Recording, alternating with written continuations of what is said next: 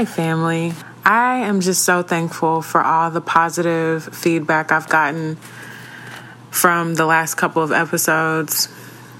I know it's been a little tight, but you know what? If it burns, that's how you know it's working.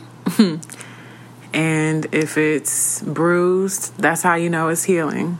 So I thank God for moments like these where we can be sobered and just run into his arms because he's always welcoming. He's always welcoming and I'm I'm just speaking from a place where I've been ministered to.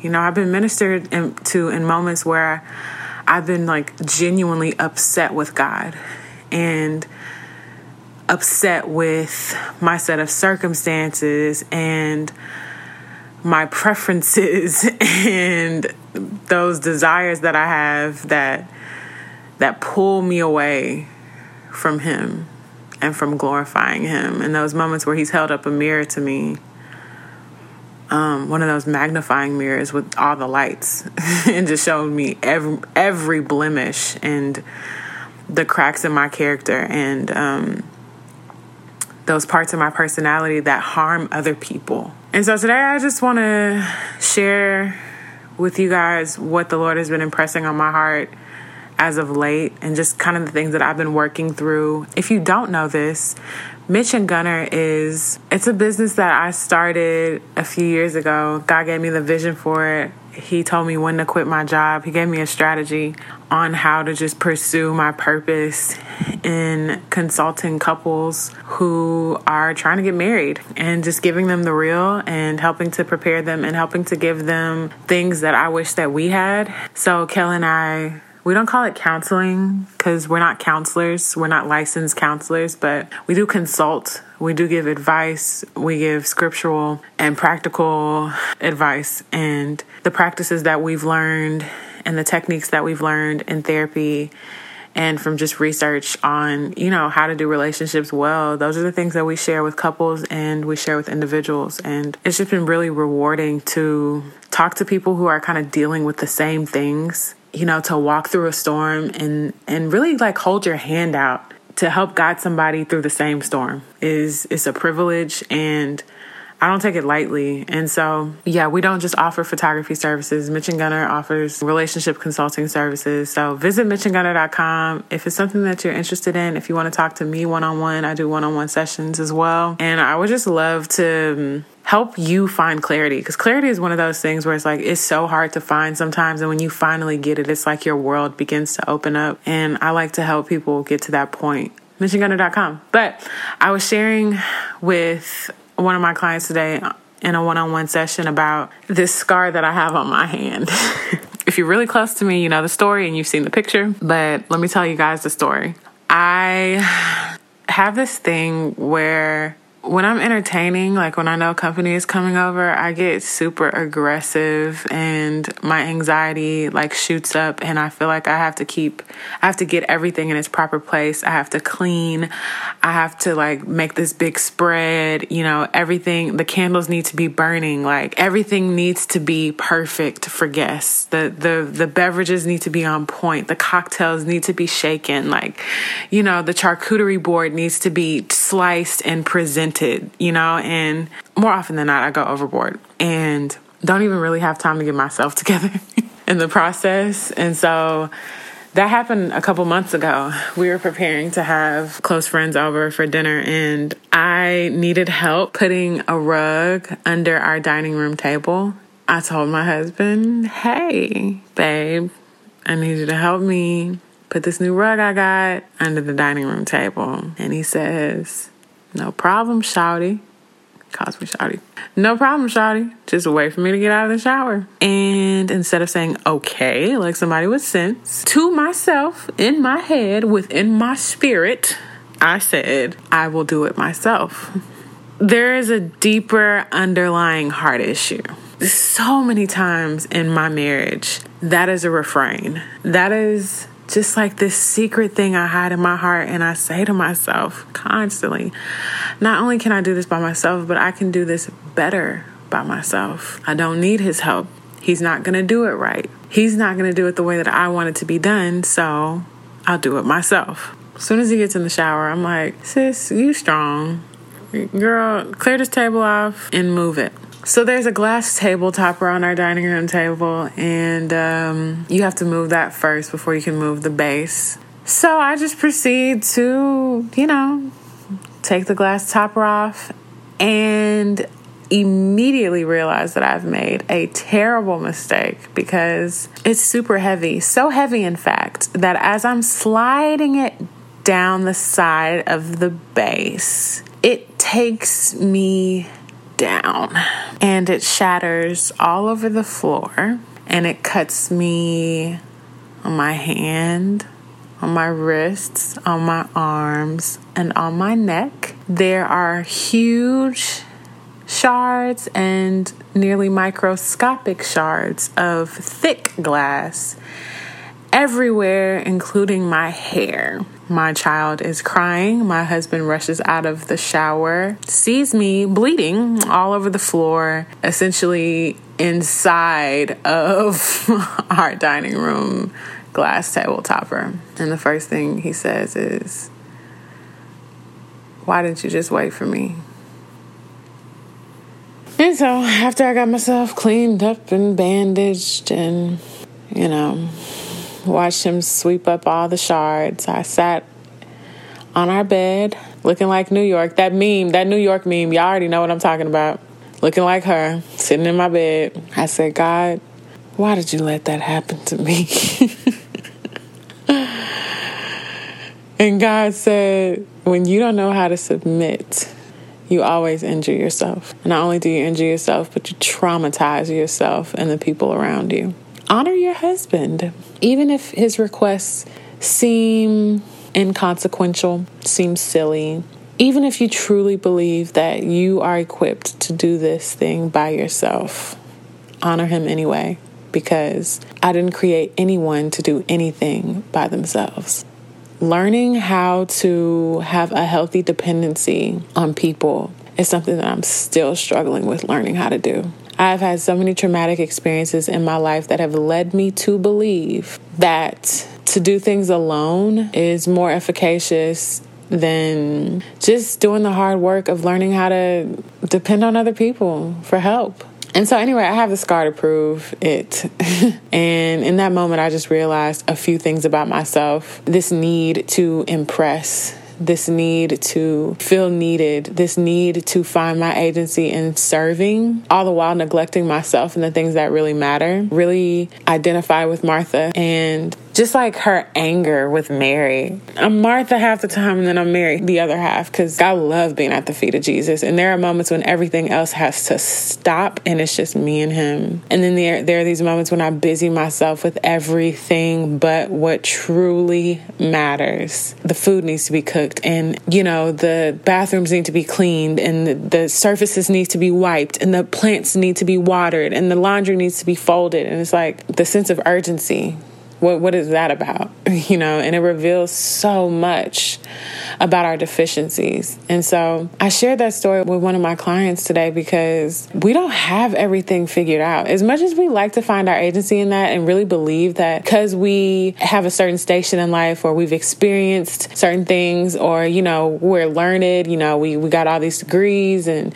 you know, whatever the case may be, life has this way of puffing us up at times. And we think that because we know one thing, we know everything. And it's just not the case. Like to, to live a life that's surrendered and a life that's submitted means to like really resign yourself to the fact that you don't know everything. And that is okay. It's not an indictment on your character. It's just, it is what it is. And that we need our Savior. And needing Him doesn't make us any less than. You know, admitting our need makes us strong. I think a lot of us are drowning right now because there's a lot happening in the world, and so many of us are stress eating and self medicating and just like picking on a whole picking up a whole bunch of like really detrimental habits and really justifying our lethargy because we just need a way of escape but we're sabotaging ourselves because the only real rest is found in Jesus. You know, I shared this analogy with a friend earlier today. It's like drowning, flailing, panicking, crying out for help, and there's a raft right next to you. And all you got to do is just hold your hand out and grab the raft. The substance that you're abusing isn't a raft. Porn is not a raft. Your significant other is not a raft. As a matter of fact, they can't even save you because you're so panicked that you'll end up drowning them too.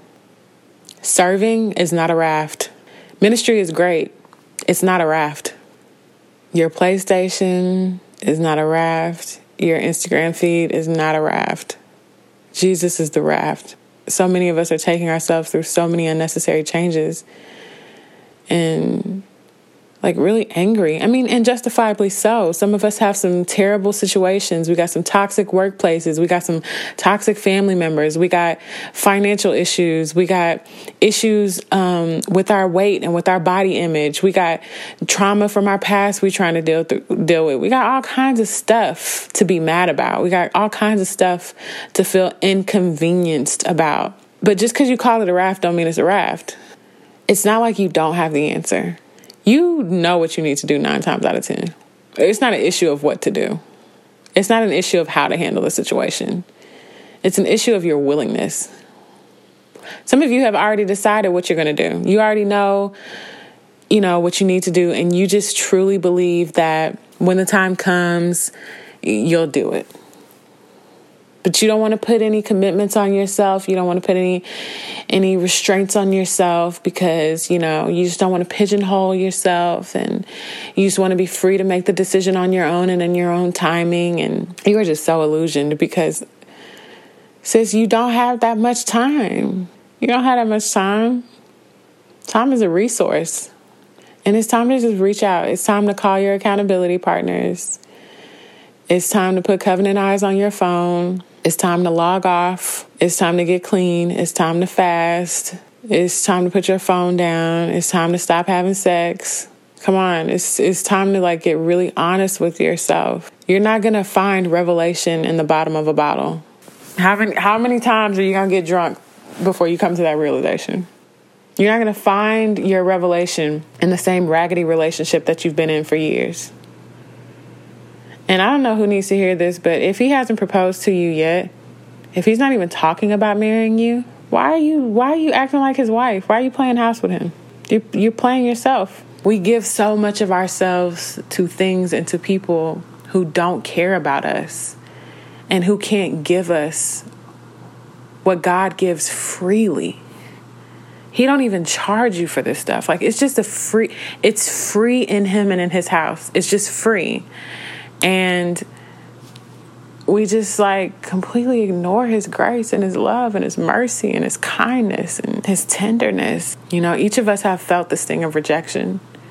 And God lets us. And when you're in the middle of a heartbreak, you would be like, God, why why am I going through this? And I honestly believe like God allows us to experience those things so that we can identify with Christ.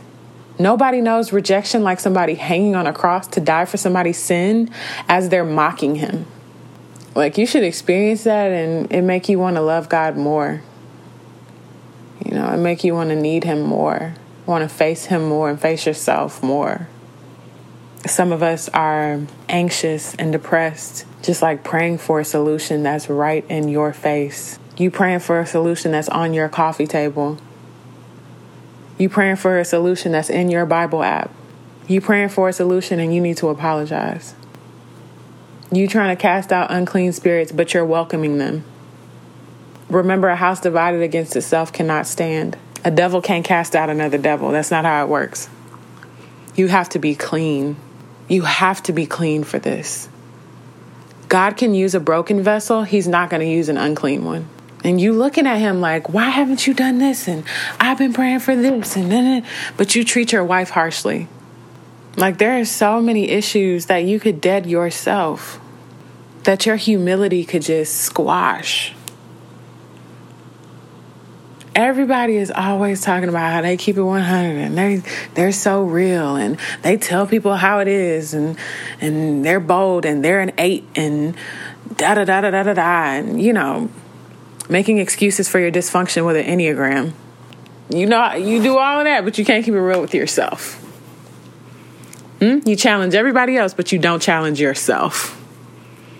You keep it real with everybody else. You tell everybody else what you think. But you can't look in the mirror and look at yourself and keep it real with you. Tell you what's killing you. If you can't give it up, go ahead and give it up.